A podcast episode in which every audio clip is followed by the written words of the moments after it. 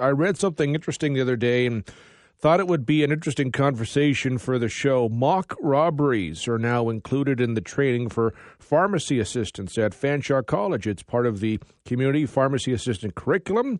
Students know students don't know when uh, the uh, mock robbery will happen, just that it uh, will.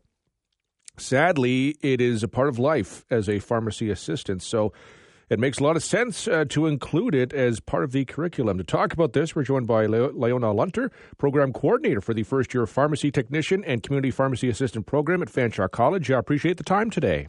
Oh, appreciate you having me. Thanks so much. So I guess sadly this is part of the job. Is that right?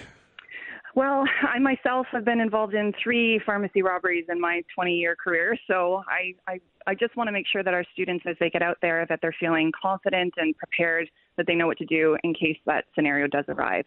How do you prepare for something like that? What is it like to live through something like that? Well, for me, I mean, all three instances were terrifying. I, I didn't personally go through any kind of formal training prior to, and so I certainly would have liked to have known what what to do in that scenario. What can I be looking for? How can I contribute without putting myself in harm's way? And really, when we're talking to the students and we're preparing them, even for this event, unbeknownst to them, that it's going to happen in our uh, our sim lab and prepare them in that way.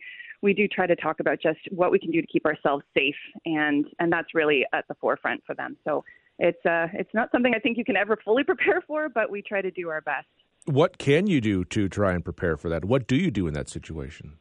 So our mock robbery event, and I and I have to say this is it's a big event for us. I don't do it alone. I, I have to give a shout out to my colleagues Ronna Hoagland and Lauren Ryan because they have been instrumental in helping me to kind of cultivate this over the years. But it really has become something that's of value to the students because we hear that they get out there and they have been involved in a pharmacy robbery situation, and knowing that they are able to provide a description of the perpetrator as they come in and really to just in in any situation is to not be a hero and just do your best to take a description so that you can provide that to the police at a later time when they come in, not to disturb the scene, and really to just give them whatever it is that they want. My my sort of go-to joke that I say to the students every year is to give them what they want and ask them if they want a bag with that.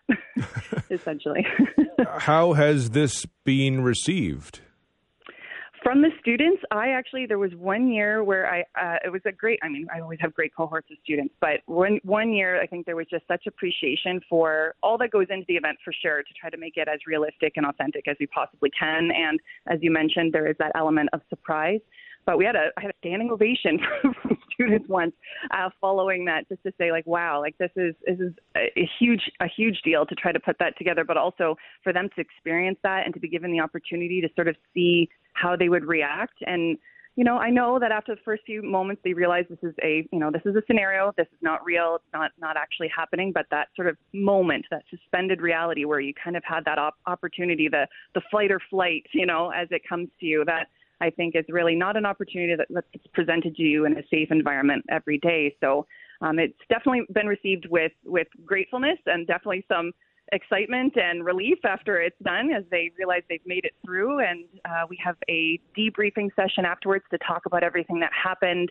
I also have uh, the greatest supports when it comes to Fanshawe College because we have our counseling and accessibility standing by our police services that are standing by, our security, everyone is sort of there at the ready, knowing that that event is taking place that day. So that way we can support the students following the event to make sure everybody's doing okay. I think it's such a valuable resource. I mean, I'm going through Fanshawe when I was going for broadcast journalism. You run the radio station. This is, you know, like kind of like running the pharmacy. It's so important.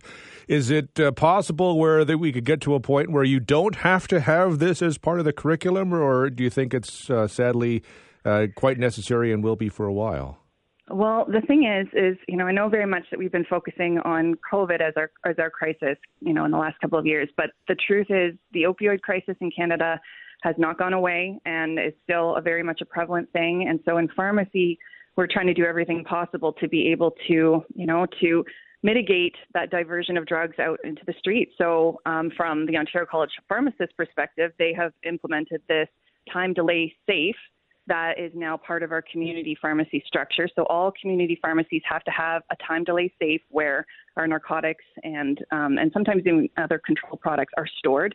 That way, it is the more awareness that we bring to this, hopefully, the less of a target our pharmacies are because the those that are out there that are considering robbing a pharmacy will find that it's not so easy to do and that our staff are actually at the mercy of this safe really like we're not able to open it um, until the time is up and by that time the police will have arrived so it becomes a very you know tenuous situation for someone that's considering robbing a pharmacy where in the past maybe it was a bit easier. In fact, we, London Police, when they come in, they do a presentation to our student group, and they have said that it's easier to rob a pharmacy and you get more out of it than robbing a bank these days, which is very telling of you know society as it stands. But um, but I'm hopeful. I'm hopeful. Like I.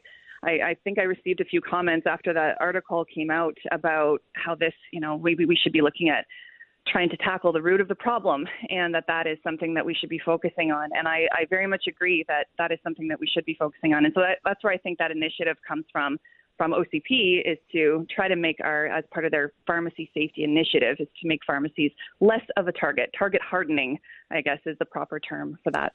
It's it's quite incredible. Uh, uh I think a, a, good addition. I certainly appreciate you uh, joining us to talk about this and, and shine some light on this. Uh, maybe we'll talk about it more in the future. Appreciate the time.